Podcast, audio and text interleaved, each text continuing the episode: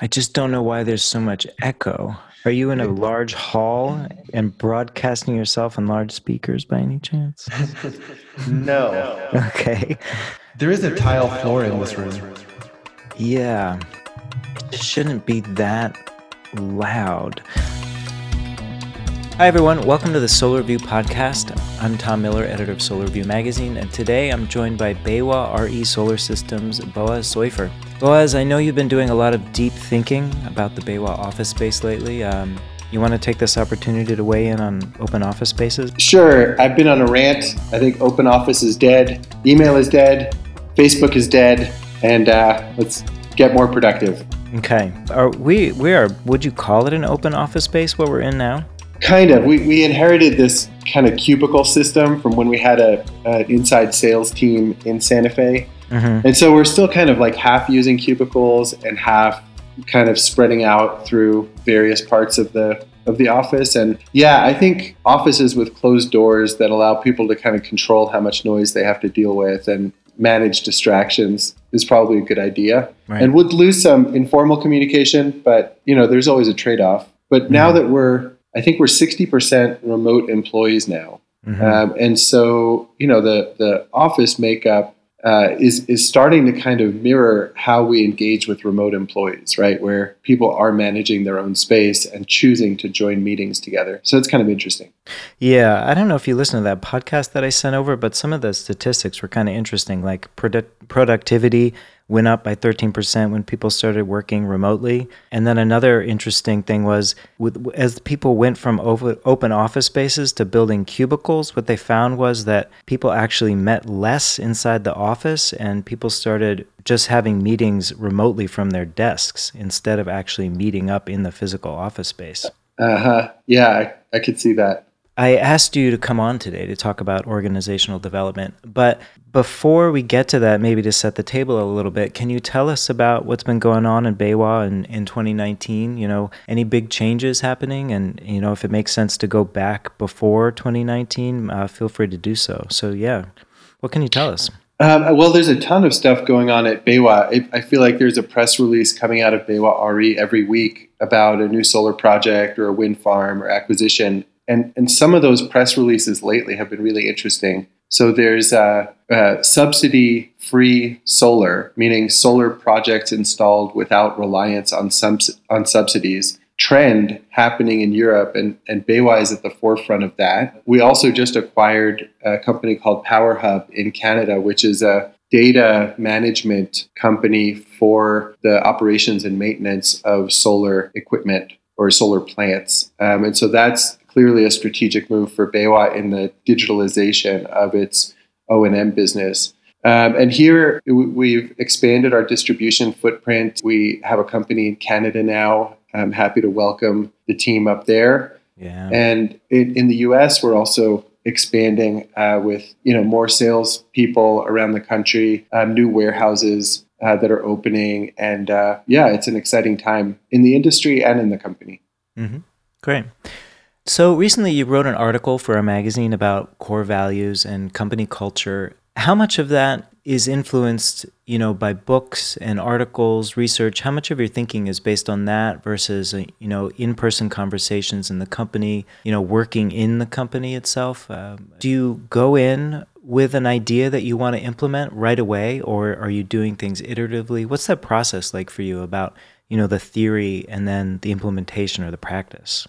That's a good question. I, I think the way I like to work varies depending on where I am in a work process. So usually if I get interested in something, it's because somebody mentioned it to me. Could be a coworker, could be a colleague that's outside the company. And uh, then I usually start reading and, you know, mostly articles, occasionally books, but mostly articles. Um, and then I start talking to people and just kind of like bouncing ideas off of them and seeing what sticks or how they react.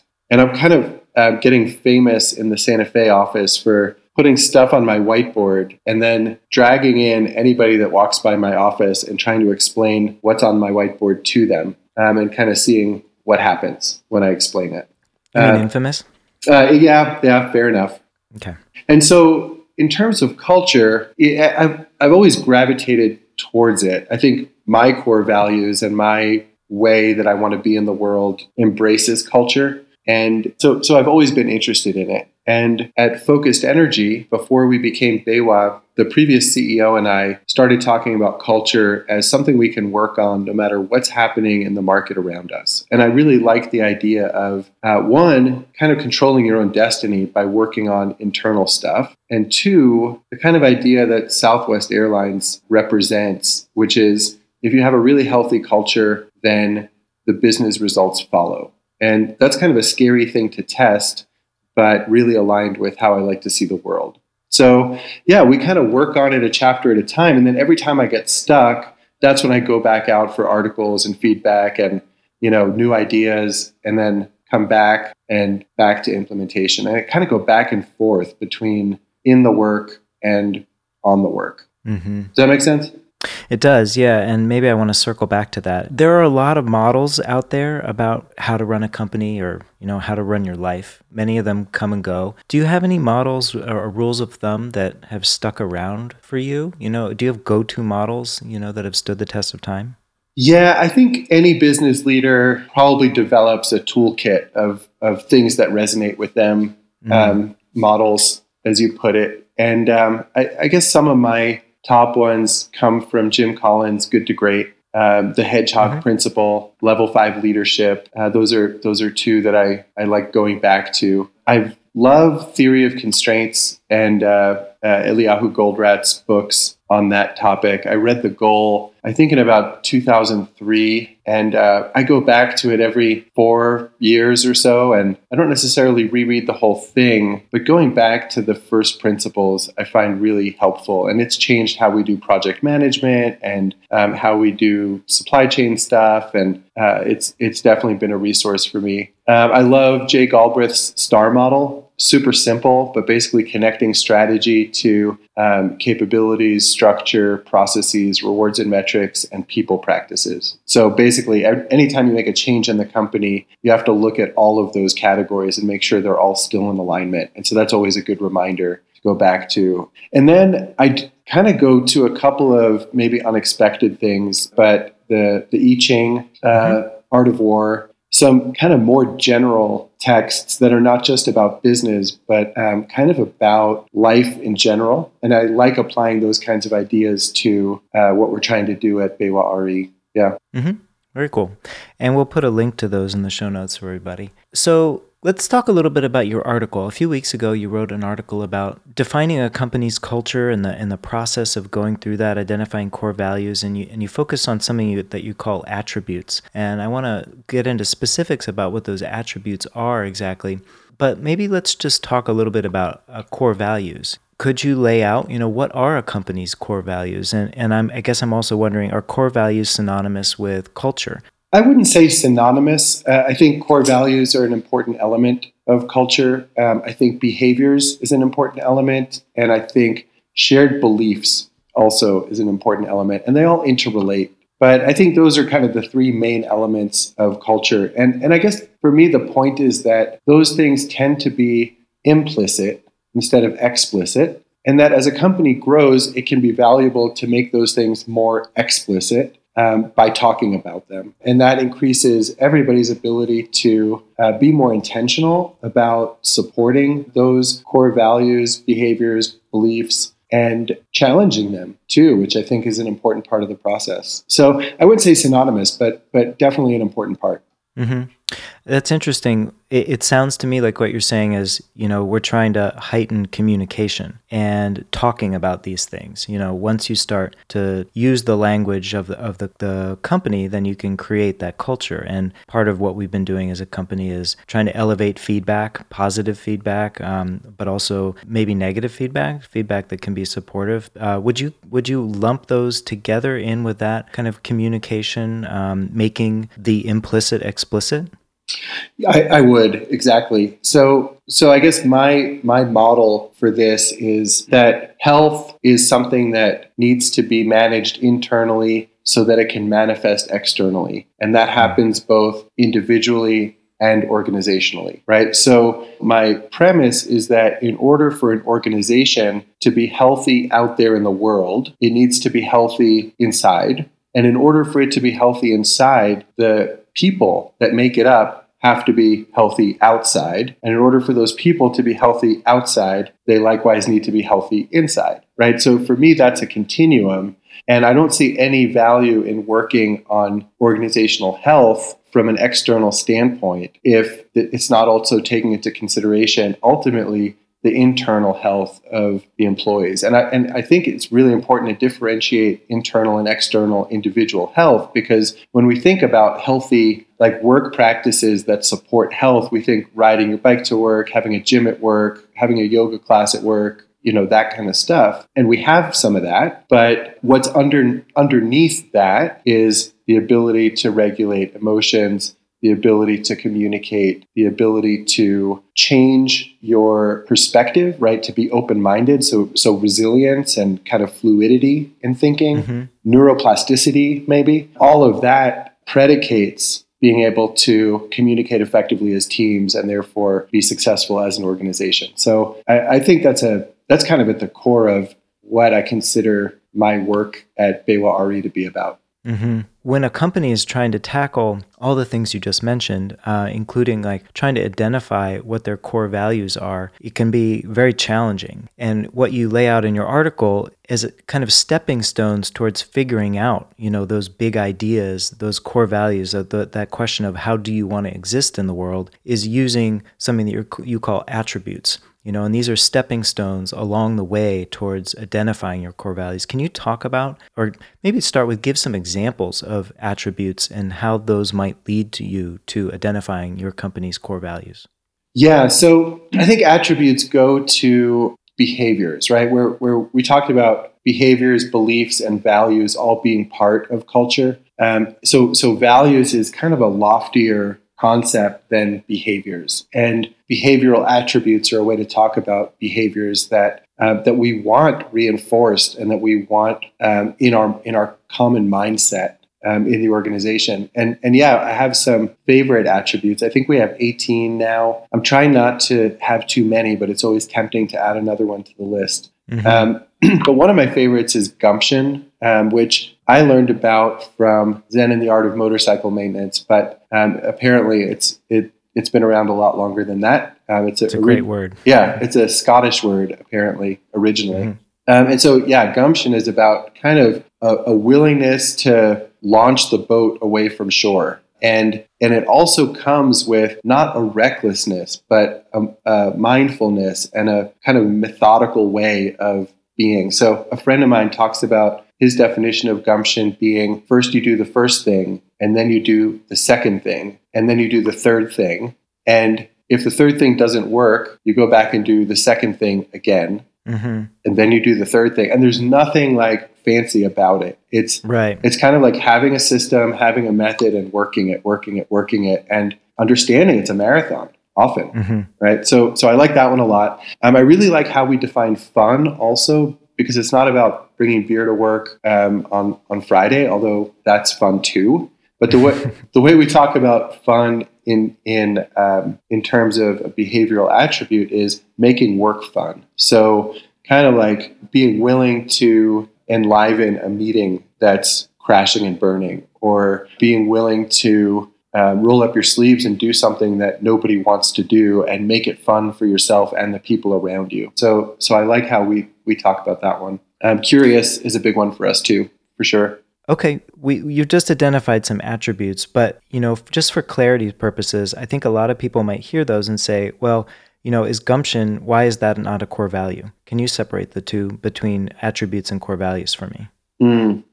Um, I guess core values for me go deeper and bigger. And, and I guess th- there is a little bit of overlap between them. Like we have open mindedness as a core value and as a behavior. Mm-hmm. Um, but we have health as a core value. And obviously, I talked about how I think about health and, and relate to it um, as kind of like a business objective, and that that's uh, fits better for me as a core value than a behavior. A lot of behaviors might make up aspects of health, but it's too big a word to describe in behaviors, and it's also too needs needs to be individualized, right? So you know, different people are going to approach health in different ways or effectiveness, which is another one of our core values in different ways. So I guess mm-hmm. I just see them as bigger concepts, but you could interchange them for sure. Right. And they, they do mirror each other. If they were in conflict, we'd have a problem, right? So it makes sense there, there would be some overlap. Yeah, I think one of my big takeaways from the article, and this helped explain to me the difference between core values and attributes, was kind of the implementation of them. W- one of the things that I think we're talking about is is language. You know, how mm. we hmm. talk about ourselves as culture, how we talk about BayWa in that language. So a lot of the feedback work that we do, we can take these attributes and we can apply them to people and say, I really like the way you did this. I think you showed a lot of gumption. Mm-hmm. And that can become kind of a common language internally uh, as how we think about ourselves. Um, do you agree with that? Do you see it, uh, do you see it that way? I, I see it exactly that way. I'm starting to think that, you know, we can talk about culture as a combination of values, beliefs, and behaviors but the way it's all transmitted is through language um, and mm-hmm. well and role modeling right behaviors is, is part of that but the but when you start using the same word to mean the same thing then there's a kind of a multiplier effect that happens where um, people start applying that word more mindfully so mm-hmm. like if, if we all said we we like having an environment in which everybody works hard. Works hard to one person might mean 80 hours a week, to another person might mean six cups of coffee before noon, to another person might mean something else altogether, right? Whereas if we if we get more specific and we say we value gumption, meaning starting something that's difficult to start and being methodical about it, right? And and we define it, right? We don't just use the word, but we share the definition openly. Um, right. Then then people start to get, oh, what we mean by work hard is be really intentional about how we spend our time, right? Right. And and so so absolutely, I think language is at the core. Um, maybe maybe bring that back to the way we use our Slack channel in Awesome Sauce because there's a lot of overlap there between attributes and giving people positive feedback in kind of a community setting. Can you talk about that a little bit?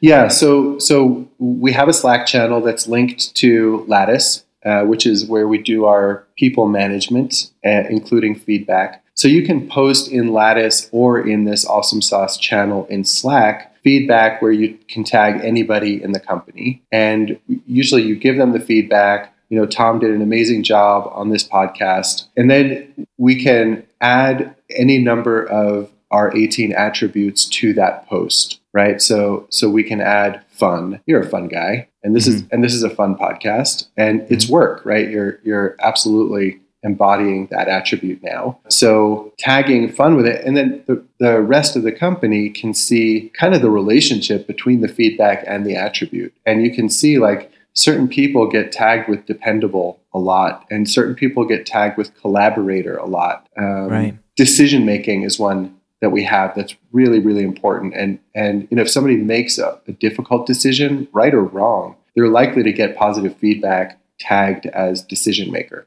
Right.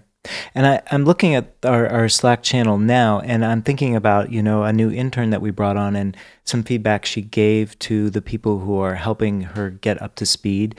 Um, and she's tagging them with the attributes of you know excellence and teacher and growth, uh, and they are also you know giving her positive feedback on the work she's doing, you know, with gumption and problem solving. So it's a way for um, for us to communicate around this uh, cultural language that we've kind of solidified in, and you talk about in your article as the as these attributes. So I just think it's a really healthy, positive, you know, way to interact around the same terminology and the same language. As you said before, I, I guess I keep coming back to it, it makes that the kind of implicit feelings that we have uh, as we work with people, it makes them explicit, whether it's on a Slack channel or whether, you know, it's maybe on an onboarding process that we use with new employees.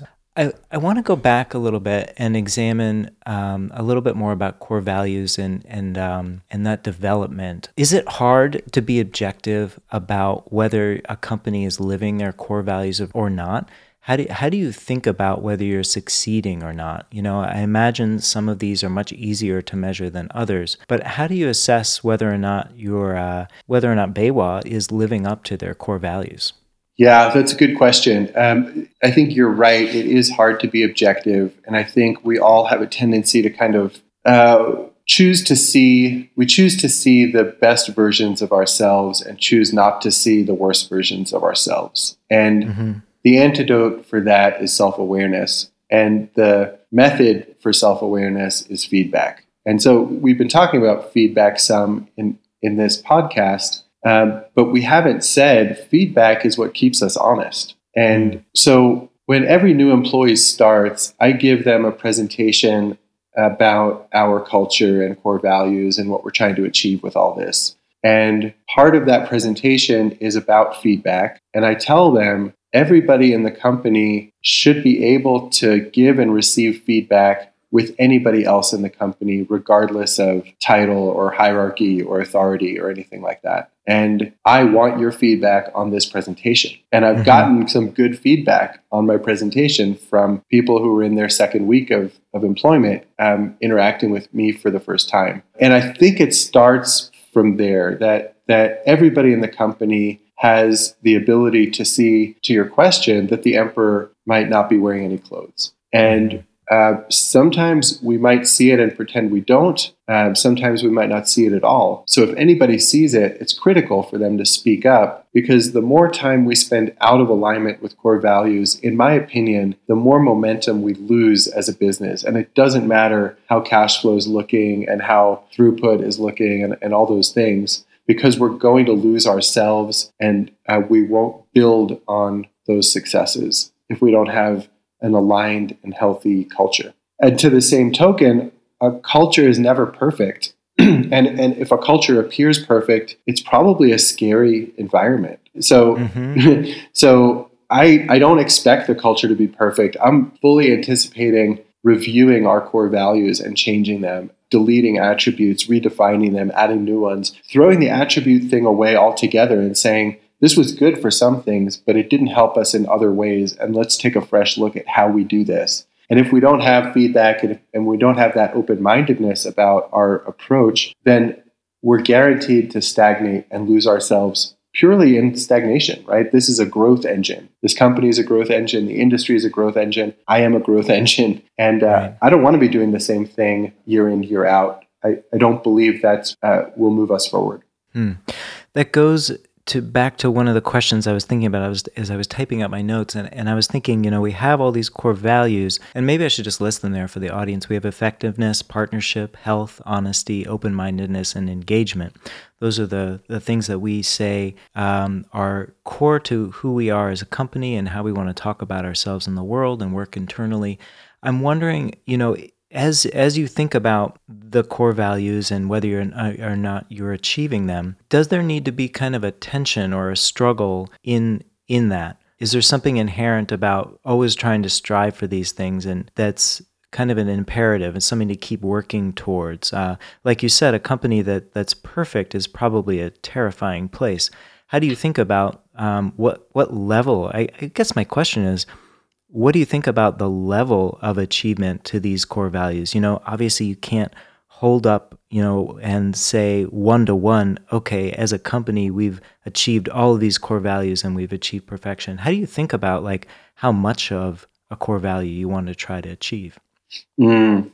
You're an artist, Tom. That's and, and, th- and that was the question that an artist would ask because art is about constraints, right? And working mm-hmm. within the, the boundaries of a canvas. And, and I'm, I'm kind of um, half quoting Wendell Berry from a brilliant article he wrote in Harper's oh, a few years ago.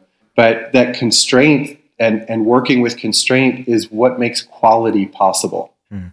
And then it's not about quantity anymore. So, so when Wendell Berry talks about you know making a meal from the food he grew on his own farm, he's working within a really limited set of constraints but the quality of the meal that he makes is then what gets all the attention right? Mm-hmm. and and a painter painting on a limited canvas is going to make really careful choices about how they use that medium. And i think i think all of life essentially um, is the same. And it, this is kind of like a Pirsig kind of day because the, right. the, the other thing thinking about that. Yeah. The other thing zen and the art of motorcycle maintenance is all about is what is quality. And um, and there's no limit to quality. And, and when we think of our core values through the lens of quality, it's never a question of achievement. It's only a question of, of quality. How, can, can we refine this? Can we make better choices? Can we, uh, can we improve? And so we, we, I feel like we hit a milestone this year because we had an intern this summer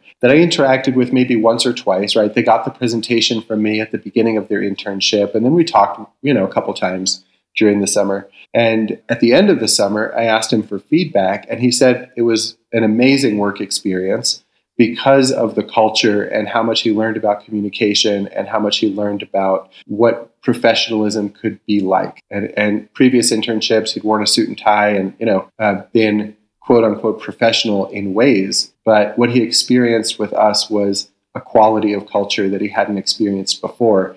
And I love that I didn't have anything to do with it, but that he experienced that through so many other people in the company. So that's a milestone, an achievement, mm-hmm. but it only creates room for greater achievement, right? Greater alignment, ultimately greater health. And and that's about quality and, and not more yoga classes and more stuff, but the quality of communication, the quality of how we spend our our time and our energy. Right. It's a great answer. So I know you have a hard stop coming up. Um, I'm going to ask you a question that might seem a little bit odd, but but I want you to to go with me on this. Um, close your eyes and imagine that you're in the office and you're surrounded by all the people you interact with every day. You're going to meetings, you're on the phone, you're talking with partners, and I want you to describe to me the company that you see in your mind. The the words that come to mind first, Tom, are um, integrity and authenticity. Um, right behind that is fun. Um, play hard, work hard. We have an incredible team, and uh, it's spread all over the country. We have a lot of different personalities, people with very different backgrounds. But I see people showing up to the kind of culture that we're offering and wanting to co-create it. And when we when we are interviewing, we ask ourselves, is this a person that would make our culture stronger? Not is this person a good cultural fit, but will they make our culture stronger? And what we're talking about is is this someone who is going to not buy in, like that's the that's the easy button, but somebody who is going to co-create with us. And the only way to co-create in this culture is by being self-aware, being open minded and growing and learning and communicating. And we have people that have grown immensely in our company. And that's that's what I'm thinking of when I think about integrity and authenticity. And I've grown immensely being in this company, being challenged by um, the people that I work with, being challenged by the market, being challenged by competitors. Um, it's this is, a, as I said earlier, a growth engine, both the industry and the company. Uh, and and uh, yeah, I'm I'm really happy and proud to be part of it. Yeah. Great. Well, that, I think that's a great place to end it. Uh, I'd recommend everybody go and read Boaz's article on on attributes and, and core values. Uh, we touch on he touches on a lot of the things that we talked about today. So yeah, thanks for taking the time, Boaz. Appreciate it as always. Great question, Tom. Thank you.